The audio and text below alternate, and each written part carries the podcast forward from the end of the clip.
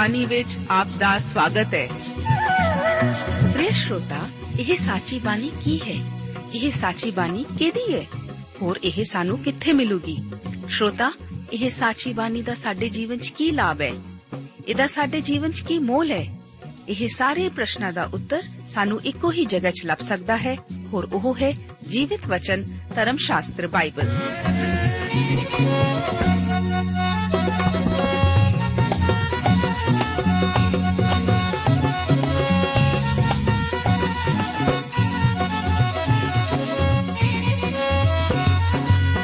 ਧਰਮ ਸ਼ਾਸਤਰ ਬਾਈਬਲ।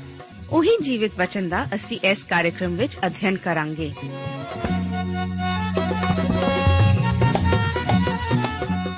ਤੇ ਹੁਣ ਪਵਿੱਤਰ ਸ਼ਾਸਤਰ ਬਾਈਬਲ ਦਾ ਅਧਿਐਨ ਸ਼ੁਰੂ ਕਰਨ ਤੋਂ ਪਹਿਲਾਂ, ਆਈਏ ਅਸੀਂ ਆਪਣੇ ਮਨਾਂ ਨੂੰ ਤਿਆਰ ਕਰੀਏ ਇਸ ਭਜਨ ਦੁਆਰਾ।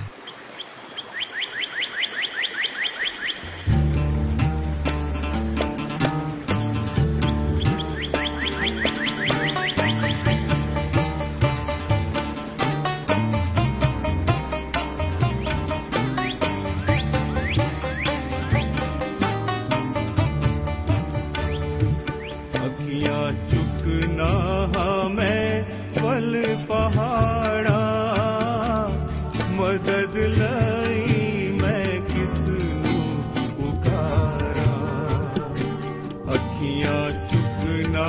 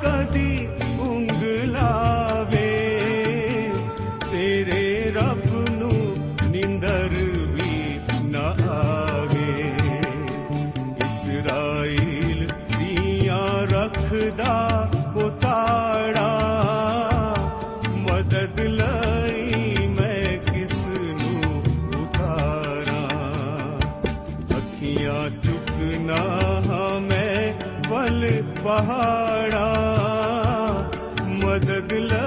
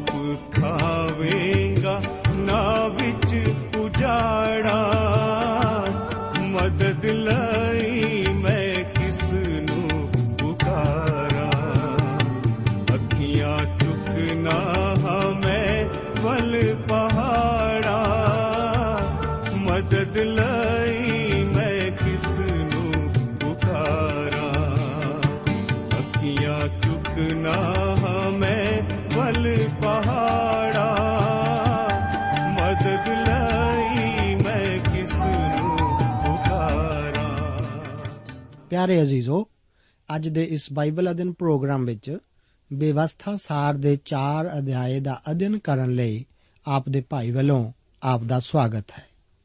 ਇਸ ਅਧਿਆਏ ਦਾ ਮੁੱਖ ਵਿਸ਼ਾ ਨਵੀਂ ਪੀੜ੍ਹੀ ਨੂੰ ਦਿੱਤੀਆਂ ਜਾਣ ਵਾਲੀਆਂ ਚੇਤਾਵਨੀਆਂ ਹੈ। ਇਸ ਅਧਿਆਏ ਦਾ ਅੰਤ ਮੂਸਾ ਦੁਆਰਾ ਇਸਰਾਇਲ ਦੀ ਉਜਾੜ ਦੀ ਯਾਤਰਾ ਦੀਆਂ ਘਟਨਾਵਾਂ ਨੂੰ ਦੁਹਰਾਉਣ ਦੀ ਸਮਾਪਤੀ ਨਾਲ ਹੁੰਦਾ ਹੈ। ਹੁਣ ਇਸرائیਲੀ ਜਰਦਨ ਨਦੀ ਦੇ ਪੂਰਬੀ ਕਿਨਾਰੇ ਕੋਲ ਪਹੁੰਚ ਚੁੱਕੇ ਹਨ ਅਤੇ ਨੀਬੋ ਪਹਾੜ ਦੇ ਬਿਲਕੁਲ ਨੇੜੇ ਹਨ, ਜਿੱਥੇ ਕਿ ਮੂਸਾ ਲੋਕਾਂ ਨੂੰ ਆਪਣੀਆਂ ਆਖਰੀ ਹਦਾਇਤਾਂ ਦਿੰਦਾ ਹੈ। ਉਸ ਦੇ ਕੋਲ ਇਸ ਉਜਾੜ ਦੀ ਇਸ ਸਾਰੀ ਯਾਤਰਾ ਨੂੰ ਤੈਅ ਕਰਨ ਵਾਲੇ ਸਿਰਫ ਦੋ ਮਨੁੱਖ ਹੀ ਖੜੇ ਹਨ, ਭਾਵ ਯਹੋਸ਼ੂਆ ਅਤੇ ਕਾਲੇਬ। ਜ਼ਿਆਦਾਤਰ ਲੋਕ ਇਸ ਉਜਾੜ ਵਿੱਚ ਦੱਬੇ ਜਾ ਚੁੱਕੇ ਹਨ। ਅਤੇ ਉਹਨਾਂ ਦੀਆਂ ਹੱਡੀਆਂ ਉਸ ਰੇਗਿਸਤਾਨ ਦੀ ਧੁੱਪ ਵਿੱਚ ਧੂੜ ਨਾਲ ਮਿਲ ਗਈਆਂ ਹਨ। ਇਹ ਨਵੀਂ ਪੀੜ੍ਹੀ ਹੁਣ ਵਾਅਦੇ ਦੇ ਦੇਸ਼ ਵਿੱਚ ਦਾਖਲ ਹੋਣ ਲਈ ਤਿਆਰ ਹੈ। ਪਰ ਇਸ ਤੋਂ ਪਹਿਲਾਂ ਹੁਣ ਮੂਸਾ ਉਹਨਾਂ ਅੱਗੇ ਉਜਾੜ ਦੇ ਤਜਰਬਿਆਂ ਨੂੰ ਦੁਹਰਾਉਂਦਾ ਹੈ ਅਤੇ ਉਹਨਾਂ ਦੀ ਮਿਹਨਤ ਕਰਦਾ ਹੈ ਕਿ ਉਹ ਉਸ ਪਰਮੇਸ਼ਵਰ ਦੇ ਪ੍ਰਤੀ ਆਗਿਆਕਾਰੀ ਬਣੇ ਰਹਿਣ ਜੋ ਕਿ ਉਹਨਾਂ ਨਾਲ ਪਿਆਰ ਕਰਦਾ ਹੈ। ਚਾਰ ਅਧਿਆਏ ਦੀਆਂ ਪਹਿਲੀਆਂ ਦੋ ਆਇਤਾਂ ਵਿੱਚ ਪਰਮੇਸ਼ਵਰ ਦੇ ਵਚਨ ਇਸ ਪ੍ਰਕਾਰ ਹਨ। हे ਇਸਰਾਇਲ ਹੁਣ ਉਹਨਾਂ ਵਿਧੀਆਂ ਅਤੇ ਕਾਨੂੰਨਾਂ ਨੂੰ ਸੁਣੋ, ਜਿਹੜੇ ਮੈਂ ਪੂਰੇ ਕਰਨ ਲਈ ਤੁਹਾਨੂੰ ਸਿਖਾਉਂਦਾ ਹਾਂ। ਤਾਂ ਜੋ ਤੁਸੀਂ ਜੀਓ ਅਤੇ ਜਾ ਕੇ ਉਸ ਧਰਤੀ ਉੱਤੇ ਕਬਜ਼ਾ ਕਰ ਲਓ, ਜਿਹੜੀ ਯਹੋਵਾ ਤੁਹਾਡੇ ਪਿਓ ਦਾਦਿਆਂ ਦਾ ਪਰਮੇਸ਼ਵਰ ਤੁਹਾਨੂੰ ਦਿੰਦਾ ਹੈ। ਅਤੇ ਜਿਹੜੇ ਹੁਕਮ ਮੈਂ ਤੁਹਾਨੂੰ ਦਿੰਦਾ ਹਾਂ, ਨਾ ਉਹਨਾਂ ਨੂੰ ਵਧਾਓ ਅਤੇ ਨਾ ਉਹਨਾਂ ਨੂੰ ਘਟਾਓ, ਤਾਂ ਜੋ ਤੁਸੀਂ ਯਹੋਵਾ ਆਪਣੇ ਪਰਮੇਸ਼ਵਰ ਦੇ ਹੁਕਮਾਂ ਦੀ ਪਾਲਣਾ ਕਰੋ, ਜਿਹੜੇ ਮੈਂ ਤੁਹਾਨੂੰ ਦਿੰਦਾ ਹਾਂ। ਉਹਨਾਂ ਨੂੰ ਹੁਣ ਪਰਮੇਸ਼ਵਰ ਦੇ ਵਚਨ ਦੇ ਅਨੁਸਾਰ ਸਭ ਕੁਝ ਕਰਨਾ ਪੈਣਾ ਹੈ। ਪਰਮੇਸ਼ਵਰ ਦੇ ਵਚਨ ਨੂੰ ਸਿਰਫ ਸੁਣਨਾ ਹੀ ਨਹੀਂ, ਪਰ ਇਸ ਦੇ ਅਨੁਸਾਰ ਹੀ ਸਭ ਕੁਝ ਕਰਨਾ ਵੀ ਹੈ। ਉਹਨਾਂ ਨੂੰ ਨਾ ਤਾਂ ਵਿਵਸਥਾ ਵਿੱਚ ਕੁਝ ਜੋੜਨਾ ਚਾਹੀਦਾ ਹੈ ਅਤੇ ਨਾ ਹੀ ਇਸ ਵਿੱਚ ਕੁਝ ਘਟਾਉਣਾ ਚਾਹੀਦਾ ਹੈ। ਜਿਵੇਂ ਪਰਮੇਸ਼ਵਰ ਨੇ ਇਹ ਉਹਨਾਂ ਨੂੰ ਵਿਵਸਥਾ ਦਿੱਤੀ ਸੀ, ਉਸੇ ਤਰ੍ਹਾਂ ਹੀ ਉਹਨਾਂ ਨੂੰ ਇਸ ਨੂੰ ਮੰਨਣਾ ਪੈਣਾ ਹੈ। ਜੇਕਰ ਇਸرائیਲੀ ਵਿਵਸਥਾ ਨੂੰ ਪੂਰਾ ਕਰਦੇ, ਤਾਂ ਇਹ ਉਹਨਾਂ ਲਈ ਕਿੰਨੀ ਅਸੀਸ ਲਿਆਉਂਦਾ। ਪਰ ਇਤਿਹਾਸ ਇਸ ਦਾ ਗਵਾਹ ਹੈ ਕਿ ਜਿਸ ਕੌਮ ਨੂੰ ਬੜੇ ਟੁਕਵੇਂ ਹਾਲਾਤਾਂ ਵਿੱਚ ਵਿਵਸਥਾ ਦਿੱਤੀ ਗਈ ਸੀ, ਪਰ ਉਹ ਵੀ ਇਸ ਨੂੰ ਪੂਰਾ ਨਹੀਂ ਸੀ ਕਰ ਸਕੇ। ਕੋਈ ਵੀ ਵਿਅਕਤੀ ਪਰਮੇਸ਼ਵਰ ਦੇ ਸਨਮੁਖ ਵਿਵਸਥਾ ਦੁਆਰਾ ਧਰਮੀ ਨਹੀਂ ਠਹਿਰਾਇਆ ਜਾਂਦਾ। ਕਿਉਂ ਨਹੀਂ?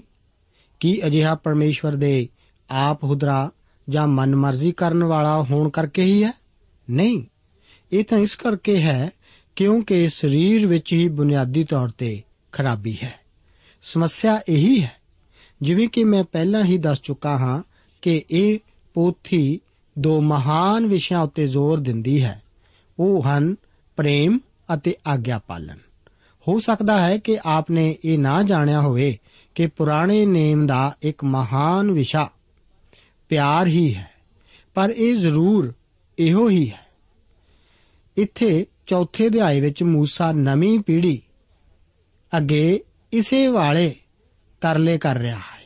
ਉਹ ਇਸ ਬਾਰੇ ਕੁਝ ਕਾਰਨ ਵੀ ਦੱਸ ਸਕਦਾ ਹੈ, ਜੋ ਕਿ ਜ਼ਰੂਰੀ ਹੈ। ਕਿ ਉਹ ਪਰਮੇਸ਼ਵਰ ਦਾ ਆਗਿਆ ਪਾਲਨ ਕਰਨ। ਇਸ ਦਾ ਪਹਿਲਾ ਕਾਰਨ ਹੈ ਕਿ ਪਰਮੇਸ਼ਵਰ ਇਸਰਾਇਲ ਦੀ ਸੰਭਾਲ ਕਰਨੀ ਚਾਹੁੰਦਾ ਹੈ ਅਤੇ ਉਸ ਦੀ ਖੁਸ਼ਹਾਲੀ ਦੀ ਖਾਹਿਸ਼ ਰੱਖਦਾ ਹੈ।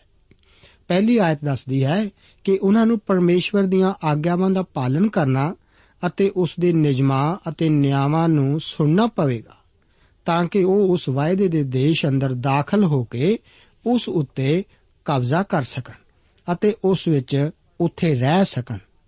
ਪਰਮੇਸ਼ਵਰ ਦੇ ਪ੍ਰਤੀ ਆਗਿਆ ਪਾਲਨ ਹੀ ਇੱਕੋ ਇੱਕ ਇਹੋ ਜਿਹਾ ਆਧਾਰ ਹੈ, ਜਿਸ ਉੱਤੇ ਵਿਸ਼ਵਾਸ ਕਰਕੇ ਉਹ ਸਾਨੂੰ ਅਸੀਸ ਦੇ ਸਕਦਾ ਹੈ।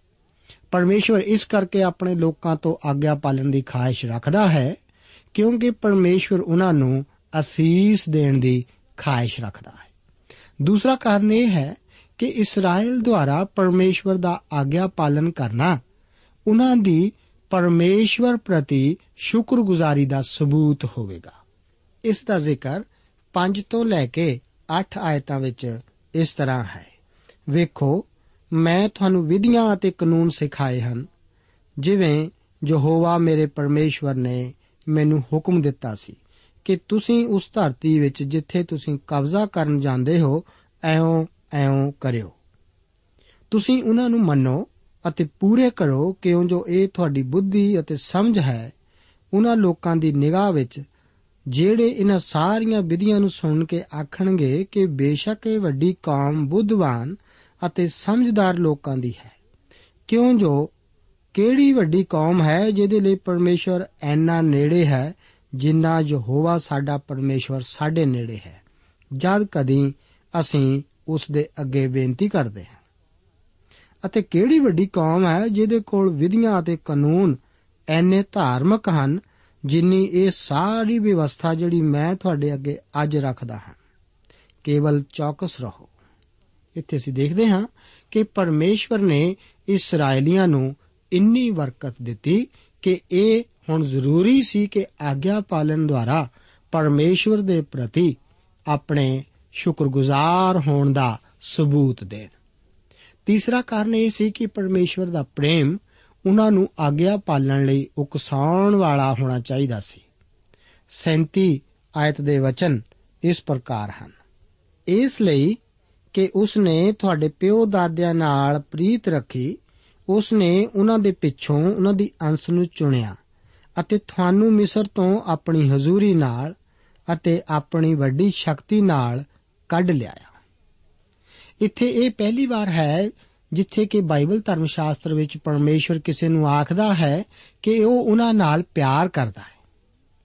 ਉਤਪਤੀ ਦੇ ਠੀਕ ਸ਼ੁਰੂ ਹੋਣ ਤੋਂ ਹੀ ਪਰਮੇਸ਼ਵਰ ਇਹ ਪ੍ਰਗਟ ਕਰਦਾ ਆਇਆ ਹੈ ਕਿ ਉਹ ਮਨੁੱਖ ਨਾਲ ਪਿਆਰ ਕਰਦਾ ਹੈ, ਪਰ ਉਸਨੇ ਇਸ ਬਾਰੇ ਅਜੇ ਇਸ ਤਰ੍ਹਾਂ ਆਖਿਆ ਨਹੀਂ ਸੀ। ਇਸ ਦਾ ਜ਼ਿਕਰ ਉਹ ਪਹਿਲੀ ਵਾਰ ਹੀ ਕਰਦਾ ਹੈ। ਉਹ ਪਹਿਲਾਂ ਹੀ ਉਹਨਾਂ ਨੂੰ ਮਿਸਰ ਤੋਂ ਛੁਡਾ ਕੇ ਲਿਆ ਚੁੱਕਾ ਹੈ। ਪਰ ਉਹ ਹੁਣ ਇਸ ਤੋਂ ਵੀ ਵੱਡੇ ਵੱਡੇ ਕੰਮ ਉਹਨਾਂ ਲਈ ਕਰਨ ਜਾ ਰਿਹਾ ਹੈ। ਇਸ ਸਭ ਦਾ ਕਾਰਨ ਅਤੇ ਆਧਾਰ ਇਹੀ ਹੈ ਕਿ ਪਰਮੇਸ਼ਵਰ ਉਹਨਾਂ ਨਾਲ ਪਿਆਰ ਕਰਦਾ ਹੈ। ਹਰ ਇੱਕ ਵਿਅਕਤੀ ਨੂੰ ਇਸ ਦੇ ਪਛਾਣਨ ਦੀ ਅੱਜ ਬਹੁਤ ਜ਼ਰੂਰਤ ਹੈ। ਮੈਂ ਨਹੀਂ ਜਾਣਦਾ ਕਿ ਆਪ ਕੌਣ ਹੋ, ਪਰ ਪਰਮੇਸ਼ਵਰ ਆਪ ਨੂੰ ਪਿਆਰ ਕਰਦਾ ਹੈ। ਹੋ ਸਕਦਾ ਹੈ ਕਿ ਆਪ ਪਰਮੇਸ਼ਵਰ ਦੇ ਪ੍ਰੇਮ ਦਾ ਅਭਿਆਸ ਹਮੇਸ਼ਾ ਨਾ ਕਰਦੇ ਹੋਵੋ। ਸਾਡੇ ਪਾਪ ਸਾਡੇ ਅਤੇ ਪਰਮੇਸ਼ਰ ਦੇ ਵਿਚਕਾਰ ਇੱਕ ਦੀਵਾਰ ਖੜੀ ਕਰ ਦਿੰਦੇ ਹਨ। ਪਰ ਪਾਪਾਂ ਦੇ ਹੁੰਦੇ ਹੋਏ ਵੀ ਪਰਮੇਸ਼ਰ ਮੈਨੂੰ ਅਤੇ ਤੁਹਾਨੂੰ ਪਿਆਰ ਕਰਦਾ ਹੈ। ਇਹ ਪ੍ਰੇਮ ਉਸਨੇ ਮਸੀਹ ਦੀ ਸਲੀਬ ਉੱਤੇ ਪ੍ਰਗਟ ਕੀਤਾ ਹੈ। ਜਦੋਂ ਅਸੀਂ ਮਸੀਹ ਨੂੰ ਆਪਣਾ ਮੁਕਤੀਦਾਤਾ ਕਬੂਲ ਕਰਦੇ ਹਾਂ, ਤਾਂ ਅਸੀਂ ਪਰਮੇਸ਼ਵਰ ਦੇ ਪ੍ਰੇਮ ਦਾ ਅਨੁਭਵ ਕਰ ਸਕਦੇ ਹਾਂ।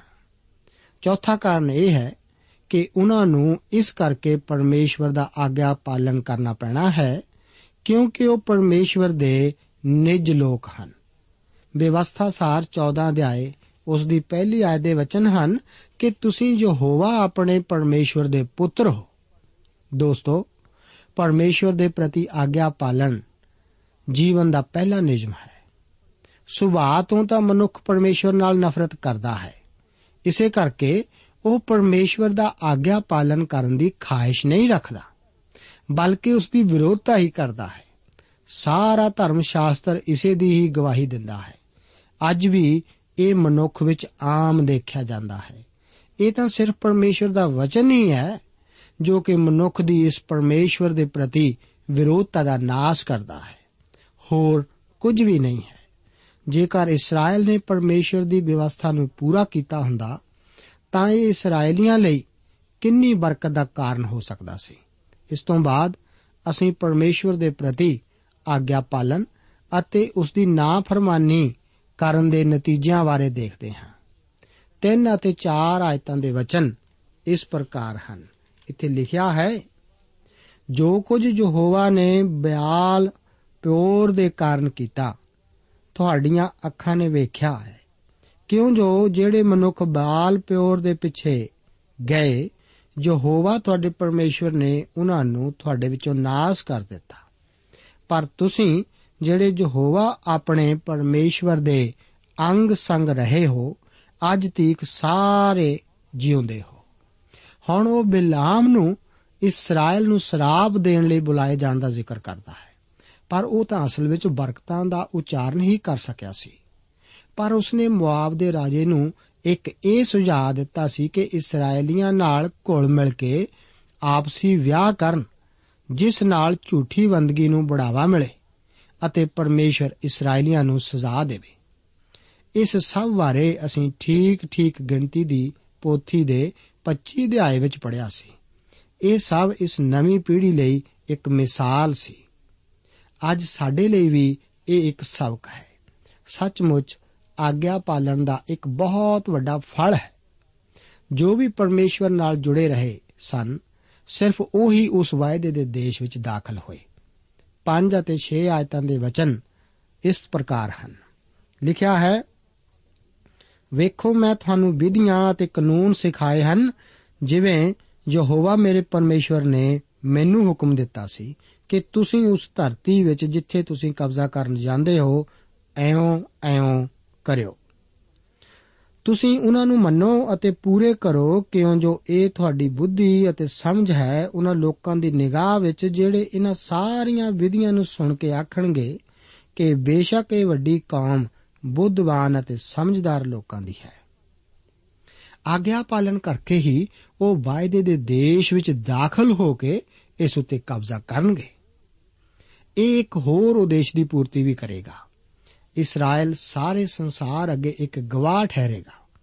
ਸਾਨੂੰ ਕਲੀਸਿਆ ਵਿੱਚ ਤਾਂ ਹਰ ਇੱਕ ਵਿਸ਼ਵਾਸੀ ਨੂੰ ਸਾਰੇ ਸੰਸਾਰ ਵਿੱਚ ਦੁਨੀਆ ਦੇ ਸਾਰੇ ਕੰਢਿਆਂ ਤੱਕ ਪਰਮੇਸ਼ਵਰ ਦੇ ਵਚਨ ਨੂੰ ਫੈਲਾਉਣ ਲਈ ਇਸ ਕੰਮ ਵਿੱਚ ਜੁਟਣ ਦਾ ਹੁਕਮ ਹੈ। ਪਰ ਇਸرائیਲੀਆਂ ਲਈ ਇਸ ਤਰ੍ਹਾਂ ਨਹੀਂ ਸੀ। ਉਹਨਾਂ ਨੂੰ ਕਦੇ ਵੀ ਪ੍ਰਚਾਰਕਾਂ ਵਜੋਂ ਬਾਹਰ ਜਾਣ ਲਈ ਕਦੇ ਵੀ ਨਹੀਂ ਸੀ ਕਿਹਾ ਗਿਆ। ਉਹਨਾਂ ਨੇ ਤਾਂ ਦਾਵਤ ਦੇਣੀ ਸੀ ਕਿ ਆਓ ਯਹੋਵਾ ਦੇ ਘਰ ਚਲੀਏ। ਉਹਨਾਂ ਦੀ ਪਰਮੇਸ਼ਵਰ ਪ੍ਰਤੀ ਆਗਿਆਕਾਰਤਾ ਅਤੇ ਵਿਸ਼ਵਾਸਯੋਗਤਾ ਨੇ ਹੀ ਦੂਸਰੀਆਂ ਕੌਮਾਂ ਨੂੰ ਨੇਮ ਸੁਣ ਲਈ ਧਿਆਨ ਕਰਨਾ ਸੀ, ਤਾਂ ਕਿ ਉਹ ਗੌਰ ਕਰਦੇ ਪਰਮੇਸ਼ਵਰ ਦੀਆਂ ਅਸੀਸਾਂ ਨੇ ਹੀ ਇਸਰਾਇਲ ਨੂੰ ਇੱਕ ਮਹਾਨ ਕੌਮ ਬਣਾਇਆ ਹੈ।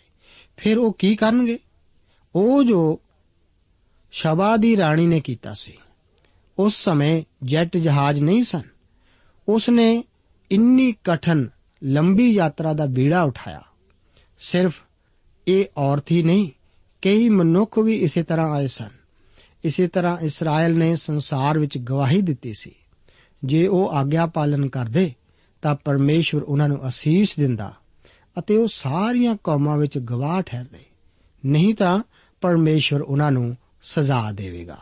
ਅੱਗੇ 9 ਅਤ ਦੇ ਵਚਨ ਹਨ, ਕੇਵਲ ਚੌਕਸ ਰਹੋ। ਅਤੇ ਆਪਣੇ ਮਨ ਦੀ ਬਹੁਤ ਰਾਖੀ ਕਰੋ। ਮਤੇ ਤੁਸੀਂ ਉਹਨਾਂ ਗੱਲਾਂ ਨੂੰ ਭੁੱਲ ਜਾਓ, ਜਿਹੜੀਆਂ ਤੁਹਾਡੀਆਂ ਅੱਖਾਂ ਨੇ ਵੇਖੀਆਂ ਹਨ ਅਤੇ ਉਹ ਤੁਹਾਡੇ ਹਿਰਦੇ ਵਿੱਚੋਂ ਤੁਹਾਡੇ ਜੀਵਨ ਭਰ ਨਿਕਲ ਜਾਣ। ਪਰ ਤੁਸੀਂ ਉਹ ਆਪਣੇ ਪੁੱਤਰਾਂ ਅਤੇ ਪੋਤਰਿਆਂ ਨੂੰ ਦੱਸਿਓ। ਪਰਮੇਸ਼ਵਰ ਨੇ ਇਸرائیਲੀਆਂ ਨੂੰ ਸਿੱਖਿਆ ਦੀ ਸੇਵਾ ਦਾ ਇੱਕ ਮਹਾਨ ਬੋਝ ਦਿੱਤਾ। ਉਹਨਾਂ ਨੂੰ ਇਹ ਸਭ ਕੁਝ ਆਪਣੇ ਬੱਚਿਆਂ ਅਤੇ ਪੋਤਿਆਂ ਨੂੰ ਸਿਖਾਉਣ ਲਈ ਕਿਹਾ ਗਿਆ ਸੀ। ਹਰ ਕੌਮ ਦਾ ਇੱਕ ਬਹੁਤ ਵੱਡਾ ਅਦਾਇਰਾ ਹੈ। ਹਰ ਕੌਮ ਦਾ ਸ਼ਾਇਦ ਅਸਫਲ ਅਦਾਇਰਾ ਵੀ ਇਹੋ ਹੀ ਰਿਹਾ ਹੈ। ਇਸ ਬਾਰੇ ਅਸੀਂ ਸਕੂਲਾਂ ਜਾਂ ਕਾਲਜਾਂ ਨੂੰ ਜ਼ਿੰਮੇਵਾਰ ਨਹੀਂ ਠਹਿਰਾ ਸਕਦੇ। ਅਸਲ ਸਮੱਸਿਆ ਤਾਂ ਘਰੋਂ ਸ਼ੁਰੂ ਹੁੰਦੀ ਹੈ। ਇਹ ਜ਼ਿੰਮੇਵਾਰੀ ਪਰਮੇਸ਼ਵਰ ਨੇ ਇਸرائیਲੀਆਂ ਵਿੱਚ ਮਾਤਾ-ਪਿਤਾ ਨੂੰ ਦਿੱਤੀ ਸੀ। ਉਹ ਆਪਣੇ ਹਰ ਬੱਚੇ ਲਈ ਇਸ ਸੰਸਾਰ ਵਿੱਚ ਜ਼ਿੰਮੇਵਾਰ ਸਨ। ਪਰਮੇਸ਼ਵਰ ਹਰ ਤਲਾਕशुदा ਮਾਤਾ-ਪਿਤਾ ਨੂੰ ਉਹਨਾਂ ਦੇ ਬੱਚਿਆਂ ਲਈ ਜ਼ਿੰਮੇਵਾਰ ਠਹਿਰਾਏਗਾ। ਮਾਤਾ-ਪਿਤਾ ਦੀ ਕਿੰਨੀ ਮਹਾਨ ਜ਼ਿੰਮੇਵਾਰੀ ਹੈ। ਪਰਮੇਸ਼ਵਰ ਇਸਰਾਇਲ ਨੂੰ ਇੱਥੇ ਇਹ ਸਾਫ਼-ਸਾਫ਼ ਆਖ ਰਿਹਾ ਹੈ। ਜਦੋਂ ਇਸرائیਲੀ ਕੌਮ ਅਸਫਲ ਹੋਈ ਤਾਂ ਇਹ ਘਰ ਵਿੱਚ ਹੀ ਅਸਫਲ ਹੋਈ ਸੀ ਅਤੇ ਪਰਮੇਸ਼ਵਰ ਨੇ ਇਸ ਦਾ ਨਿਆਂ ਕੀਤਾ ਸੀ। 12 ਆਇਤ ਦੇ ਵਚਨ ਇਸ ਪ੍ਰਕਾਰ ਹਨ। ਜੋ ਹੋਵਾ ਅੱਗ ਦੇ ਵਿੱਚੋਂ ਦੀ ਤੁਹਾਡੇ ਨਾਲ ਬੋਲਿਆ। ਤੁਸਾਂ ਉਸ ਦੇ ਸ਼ਬਦਾਂ ਦੀ ਆਵਾਜ਼ ਤਾਂ ਸੁਣੀ, ਪਰ ਕੋਈ ਸਰੂਪ ਨਾ ਵੇਖਿਆ, ਨਿਰੀ ਆਵਾਜ਼ ਹੀ ਸੁਣੀ। ਪਰਮੇਸ਼ਵਰ ਆਤਮਾ ਹੈ। ਜੋ ਉਸ ਦੀ ਬੰਦਗੀ ਕਰਨ ਜ਼ਰੂਰੀ ਹੈ ਕਿ ਉਹ ਆਤਮਾ ਅਤੇ ਸੱਚਾਈ ਨਾਲ ਉਸ ਦੀ ਭਗਤੀ ਕਰਨ। ਲੋਕਾਂ ਨੂੰ ਕਦੇ ਵੀ ਪਰਮੇਸ਼ਵਰ ਦੀ ਸ਼ਕਲ ਤਿਆਰ ਕਰਨ ਨੂੰ ਨਹੀਂ ਸੀ ਕਿਹਾ ਗਿਆ। ਪ੍ਰਭੂ ਯੀਸ਼ੂ ਜੀ ਨੇ ਦੇਹ ਧਾਰਨ ਕੀਤੀ। ਪਰ ਬਾਈਬਲ ਧਰਮ ਸ਼ਾਸਤਰ ਉਸ ਦੀ ਦੇਹ ਦੇ ਵਜੂਦ ਬਾਰੇ ਨਹੀਂ ਦੱਸਦਾ। ਮੈਂ ਖੁਦ ਯੀਸ਼ੂ ਜੀ ਦੇ ਚਿੱਤਰਾਂ ਵਿੱਚ ਵਿਸ਼ਵਾਸ ਨਹੀਂ ਕਰਦਾ। ਕਈ ਅੱਛੇ-ਅੱਛੇ ਲੋਕ ਸੋਚਦੇ ਹਨ ਕਿ ਯੀਸ਼ੂ ਦਾ ਚਿੱਤਰ ਉਸ ਦੀ ਭਗਤੀ ਕਰਨ ਵਿੱਚ ਉਹਨਾਂ ਦੀ ਮਦਦ ਕਰਦਾ ਹੈ। ਪਰ ਇੱਕ ਸਕਾਟਲੈਂਡ ਦੇ ਵਿਆਖਿਆਕਾਰ ਦੇ ਅਨੁਸਾਰ, ਜਦੋਂ ਤੱਕ ਕੋਈ ਵੀ ਮਨੁੱਖ ਆਪਣੇ ਦਿਲ ਵਿੱਚੋਂ ਯੀਸ਼ੂ ਮਸੀਹ ਦੀ ਹਜ਼ੂਰੀ ਨੂੰ ਨਾ ਗਵਾ ਬੈਠੇ, ਉਨਾ ਚਿਰ ਉਹ ਯੀਸ਼ੂ ਦੇ ਚਿੱਤਰ ਨੂੰ ਨਹੀਂ ਸਜਾਉਂਦਾ। ਸਾਨੂੰ ਆਪਣੇ ਦਿਲਾਂ ਵਿੱਚ ਉਸ ਨੂੰ ਰੱਖਣ ਦੀ ਜ਼ਰੂਰਤ ਹੈ, ਨਾ ਕਿ ਕੰਧਾਂ ਉੱਤੇ ਟੰਗਣ ਦੀ। ਕਿਉਂਕਿ ਸਚਾਈ ਅਵਧੀ ਹੈ। ਇਸ ਕਰਕੇ ਇਹ ਹਦਾਇਤ ਅੱਜ ਸਾਡੇ ਵਾਸਤੇ ਵੀ ਹੈ। 24 ਤੋਂ ਲੈ ਕੇ 27 ਆਇਤਾਂ ਦੇ ਵਚਨਾਂ ਵਿੱਚ ਇਸ ਤਰ੍ਹਾਂ ਲਿਖਿਆ ਗਿਆ ਹੈ, ਕਿਉਂ ਜੋ ਯਹੋਵਾ ਤੁਹਾਡਾ ਪਰਮੇਸ਼ਵਰ ਭਸਮ ਕਰਨ ਵਾਲੀ ਅੱਗ ਹੈ, ਉਹ ਇੱਕ ਅਣਖ ਵਾਲਾ ਪਰਮੇਸ਼ਵਰ ਹੈ। ਜਦ ਤੁਹਾਡੇ ਪੁੱਤਰ ਪੋਤਰੇ ਹੋਣ ਅਤੇ ਤੁਸੀਂ ਧਰਤੀ ਉੱਤੇ ਢਿੱਲੇ ਪੈ ਜਾਓ ਅਤੇ ਵਿਗਾੜ ਕੇ ਆਪਣੇ ਲਈ ਕਿਸੇ ਚੀਜ਼ ਦੀ ਘੜੀ ਹੋਈ ਮੂਰਤ ਬਣਾਓ ਅਤੇ ਯਹੋਵਾ ਆਪਣੇ ਪਰਮੇਸ਼ਵਰ ਦੀ ਨਿਗਾਹ ਵਿੱਚ ਬੁਰੀਾਈ ਕਰੋ, ਤਾਂ ਉਹ ਕ੍ਰੋਧਵਾਨ ਹੋਵੇ।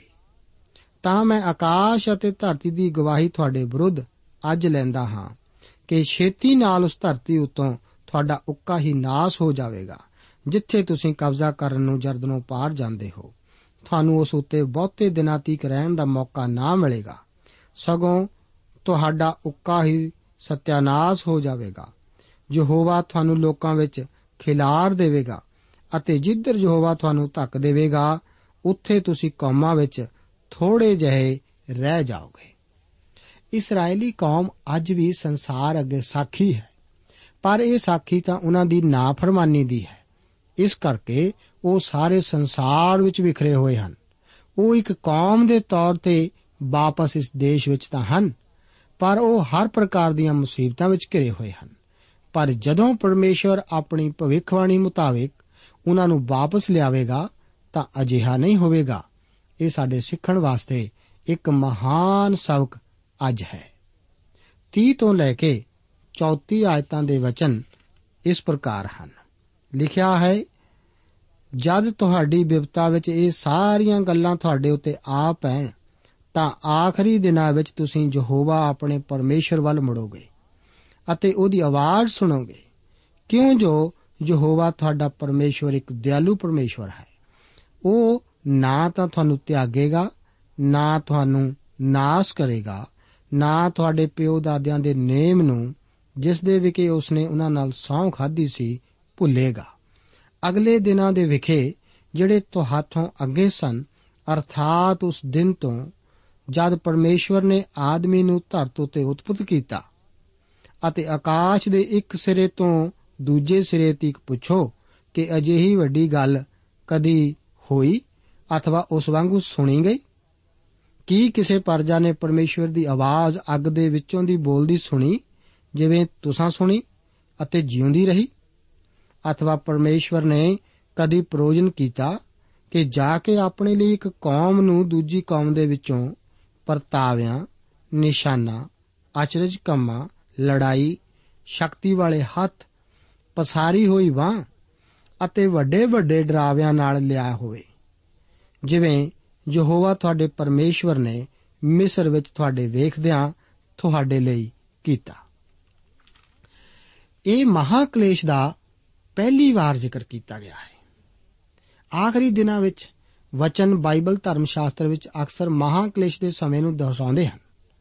ਪਰ ਉਹਨਾਂ ਅੱਗੇ ਇੱਕ ਸ਼ਰਤ ਰੱਖਦਾ ਹੈ, ਜਦ ਤੁਸੀਂ ਯਹੋਵਾ ਆਪਣੇ ਪਰਮੇਸ਼ਰ ਵੱਲ ਮੁੜੋਗੇ ਅਤੇ ਉਹਦੀ ਆਵਾਜ਼ ਸੁਣੋਗੇ ਕੀ ਪਰਮੇਸ਼ਵਰ ਆਪਣੀ ਕਠੋਰਤਾ ਕਰਕੇ ਉਹਨਾਂ ਨੂੰ ਖਿੰਡਾਏਗਾ, ਨਹੀਂ। ਪਰਮੇਸ਼ਵਰ ਤਾਂ ਦਿਆਲੂ ਹੈ। ਉਹ ਤਾਂ ਨਾ ਆਪ ਨੂੰ ਛੱਡੇਗਾ, ਨਾ ਤਿਆਗੇਗਾ। ਇਸੇ ਕਰਕੇ ਇਸਰਾਇਲ ਨਾਸ਼ ਨਹੀਂ ਹੋ ਗਿਆ। ਇਸੇ ਕਰਕੇ ਅਸੀਂ ਵੀ ਨਾਸ਼ ਨਹੀਂ ਹੋਏ। ਸਾਡਾ ਬਚਾਏ ਜਾਣਾ, ਸਾਡੇ ਚੰਗੇ ਹੋਣ ਦਾ ਸਬੂਤ ਨਹੀਂ, ਬਲਕਿ ਇਹ ਤਾਂ ਪਰਮੇਸ਼ਵਰ ਦੇ ਰਹਿਮ ਦੇ ਕਾਰਨ ਹੈ। ਪਰਮੇਸ਼ਵਰ ਨੇ ਸਭ ਕੁਝ ਉਹਨਾਂ ਦੇ ਬਾਪ ਦਾਦਿਆਂ ਦੀਆਂ ਅੱਖਾਂ ਦੇ ਸਾਹਮਣੇ ਕੀਤਾ ਸੀ। ਪਰਮੇਸ਼ਵਰ ਨਹੀਂ ਚਾਹੁੰਦਾ ਕਿ ਉਹ ਭੁੱਲ ਜਾਣ, ਬਲਕਿ ਉਸ ਨੂੰ ਯਾਦ ਰੱਖਣ। ਅੱਗੇ ਅਸੀਂ 37 ਆਇਤਾਂ ਤੋਂ ਬਾਅਦ ਬਚਨ ਪੜ੍ਹਦੇ ਹਾਂ। ਲਿਖਿਆ ਹੈ, ਇਸ ਲਈ ਕਿ ਉਸਨੇ ਤੁਹਾਡੇ ਪਿਓ ਦਾਦਿਆਂ ਨਾਲ ਪ੍ਰੀਤ ਰੱਖੀ, ਉਸਨੇ ਉਹਨਾਂ ਦੇ ਪਿੱਛੋਂ ਉਹਨਾਂ ਦੀ ਅੰਸ਼ ਨੂੰ ਚੁਣਿਆ ਅਤੇ ਤੁਹਾਨੂੰ ਮਿਸਰ ਤੋਂ ਆਪਣੀ ਹਜ਼ੂਰੀ ਨਾਲ ਅਤੇ ਆਪਣੀ ਵੱਡੀ ਸ਼ਕਤੀ ਨਾਲ ਕੱਢ ਲਿਆਇਆ। ਤਾਂ ਜੋ ਤੁਹਾਡੇ ਅੱਗੋਂ ਤੁਹਾਤੋਂ ਵੱਡੀਆਂ ਅਤੇ ਬਲਵੰਤ ਕੌਮਾਂ ਨੂੰ ਕੱਢੇ ਪਈ ਤੁਹਾਨੂੰ ਅੰਦਰ ਲਿਆਵੇ ਅਤੇ ਉਹਨਾਂ ਦੀ ਧਰਤੀ ਮਿਲਖ ਵਿੱਚ ਤੁਹਾਨੂੰ ਦੇਵੇ, ਜਿਵੇਂ ਅੱਜ ਦੇ ਦਿਨ ਉਹ ਕਰਦਾ ਹੈ। 44 ਅਤੇ 45 ਆਇਤਾਂ ਵਿੱਚ ਲਿਖਿਆ ਹੈ, ਇਹ ਉਹ ਵਿਵਸਥਾ ਹੈ ਜਿਹੜੀ موسی ਨੇ ਇਸرائیਲੀਆਂ ਅੱਗੇ ਰੱਖੀ। ਅਤੇ ਇਹ ਉਹ ਸਾਖੀਆਂ, ਵਿਧੀਆਂ ਅਤੇ ਕਾਨੂੰਨ ਹਨ ਜਿਹੜੇ موسی ਇਸرائیਲੀਆਂ ਨੂੰ ਜਦ ਉਹ ਮਿਸਰ ਤੋਂ ਨਿਕਲੇ, ਜਰਦਨ ਪਾਰ ਦੂਣ ਵਿੱਚ ਦੱਸੇ, ਜਿਹੜੀ ਬੈਤ ਪਿਓਰ ਅੱਗੇ ਸਿਹੋਨ ਅਮੋਰੀਆਂ ਦੇ ਰਾਜੇ ਦੇ ਦੇਸ਼ ਵਿੱਚ ਸੀ। ਉਹ ਹਸ਼ਬੋਨ ਵਿੱਚ ਵਸਦਾ ਸੀ ਜਿਸ ਨੂੰ موسی ਅਤੇ ਇਸرائیਲੀਆਂ ਨੇ ਜਦ ਉਹ ਮਿਸਰੋਂ ਨਿਕਲੇ ਸਨ, ਮਾਰਿਆ। ਆਪਣੇ ਪ੍ਰੇਮ ਕਰਕੇ ਪਰਮੇਸ਼ਵਰ ਨੇ ਉਹਨਾਂ ਨਾਲ ਭਲਾਈ ਕੀਤੀ। ਪਰਮੇਸ਼ਵਰ ਅੱਜ ਵੀ ਸਾਨੂੰ ਪਿਆਰ ਕਰਦਾ ਹੈ। ਪਰ ਉਹ ਆਪਣੀ ਕਿਰਪਾ ਕਰਕੇ ਹੀ ਸਾਨੂੰ ਬਚਾਉਂਦਾ ਹੈ। ਉਹ ਸਵਰਗ ਦਾ ਕੋਈ ਚੋਰ ਦਰਵਾਜ਼ਾ ਖੋਲ ਕੇ ਸਾਨੂੰ ਅੰਦਰ ਨਹੀਂ ਭੇਜ ਦਿੰਦਾ। ਉਹ ਸਵਰਗ ਦਾ ਵਿੱਚ ਸਾਨੂੰ ਆਪਣੇ ਰਹਿਮ ਕਰਕੇ ਲਿਜਾਂਦਾ ਹੈ। ਜ਼ਰੂਰੀ ਸੀ ਕਿ ਸਾਡੇ ਪਾਪਾਂ ਦੇ ਲਈ ਬਲੀ ਦਿੱਤੀ ਜਾਵੇ, ਜੋ ਪ੍ਰਭੂ ਯੀਸ਼ੂ ਮਸੀਹ ਜੀ ਨੇ ਦਿੱਤੀ। ਉਹ ਆਪ ਨੂੰ ਇਸੇ ਦੁਆਰਾ ਬਚਾਏਗਾ। ਪਰਮੇਸ਼ਰ ਆਪ ਨੂੰ ਅੱਜ ਦੇ ਇਹਨਾਂ ਵਚਨਾਂ ਨਾਲ ਅਸੀਸ ਦੇਵੇ। ਦੋਸਤੋ, ਸਾਨੂੰ ਉਮੀਦ ਹੈ ਕਿ ਇਹ ਕਾਰਜਕ੍ਰਮ ਤੁਹਾਨੂੰ ਪਸੰਦ ਆਇਆ ਹੋਵੇਗਾ ਤੇ ਇਹ ਕਾਰਜਕ੍ਰਮ ਸੁਣ ਕੇ ਤੁਹਾਨੂੰ ਬਰਕਤਾਂ ਮਿਲੀਆਂ ਹੋਣਗੀਆਂ। ਜੇ ਤੁਸੀਂ ਇਹ ਕਾਰਜਕ੍ਰਮ ਦੇ ਬਾਰੇ ਕੁਝ ਪੁੱਛਣਾ ਚਾਹੁੰਦੇ ਹੋ, ਤੇ ਸਾਨੂੰ ਇਸ ਪਤੇ ਤੇ ਲਿਖੋ। Program Sachi Bani, post box number 1715 sector 36 Chandigarh 160036 ਪਤਾ ਇੱਕ ਵਾਰ ਫੇਰ ਸੁਣ ਲਓ। Programme Sachi Bani, post box number 1715 sector 36 Chandigarh 160036 ਸਾਡਾ ਈਮੇਲ ਪਤਾ ਹੈ punjabi.ttb@twr.in ਪਤਾ ਇੱਕ ਵਾਰ ਫੇਰ ਸੁਣ ਲਓ punjabi.ttb@twr.in ਹੁਣ ਸਾਡੇ ਪ੍ਰੋਗਰਾਮ ਦਾ ਸਮੇਂ ਸਮਾਪਤ ਹੁੰਦਾ ਹੈ ਉਮੀਦ ਹੈ ਅਗਲੇ ਪ੍ਰੋਗਰਾਮ ਵਿੱਚ ਤੁਹਾਡੇ ਨਾਲ ਫੇਰ ਪੇਂਟ ਹੋਏਗੀ ਰੱਬ ਤੁਹਾਨੂੰ ਬਰਕਤ ਦੇ